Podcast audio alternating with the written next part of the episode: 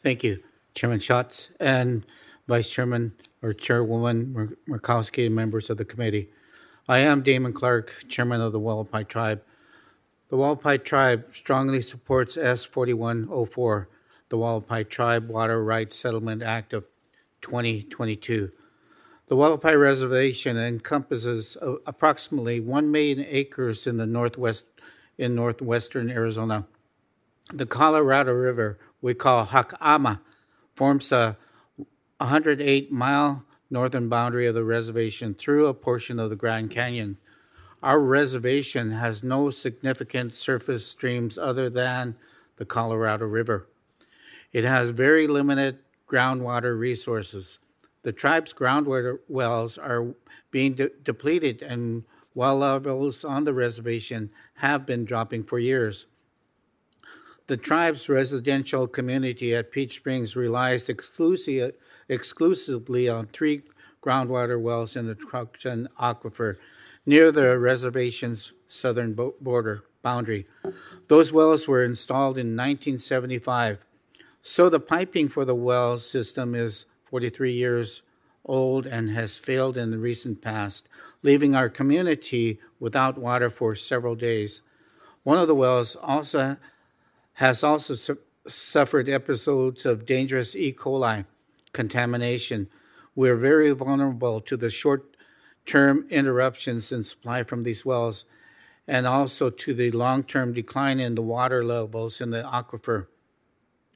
The situation is even worse elsewhere on the reservation. There are two wells at Westwater, which has provided all the water for our tourist development 35 miles away at Grand Canyon West on the western rim of the Grand Canyon. But these, but th- three years ago, those wells suddenly failed because of the drought.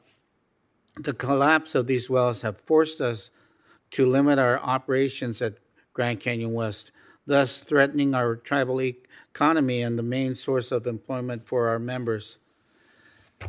As an emergency measure, we have resorted to pumping more water from the Truxton Aquifer and hauling it 15 miles by truck on a gravel road to get to Grand Canyon West. The patchwork system is insecure and expensive, but is the only way that we can continue our remaining operations at Grand Canyon West.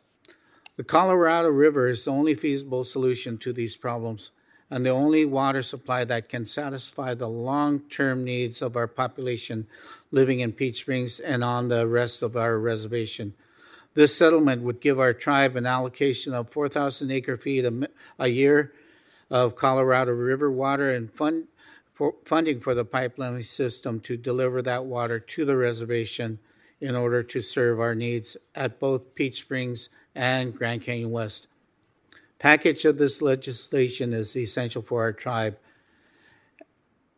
is to have secure future on our reservation. We have done everything possible to provide jobs and income to our people in order to lift them out of poverty, but the lack of secure water supply is a major obstacle we still face. This legislation would very much help us to overcome this obstacle. This legislation is strongly supported by the state of Arizona and other important state parties, including CAP, the Salt River Project, and it also has the support of our neighbor, Mohave County. Finally, for the first time, I'm very pleased that this legislation is supported by the Department of Interior and the Department of Justice. Thank you for the opportunity to testify before you today. I will please I will be pleased to answer any questions you may have, and our tribe will help in any way we can to secure enactment of this critical legislation. Thank you. Thank you very much. Thank you for being here.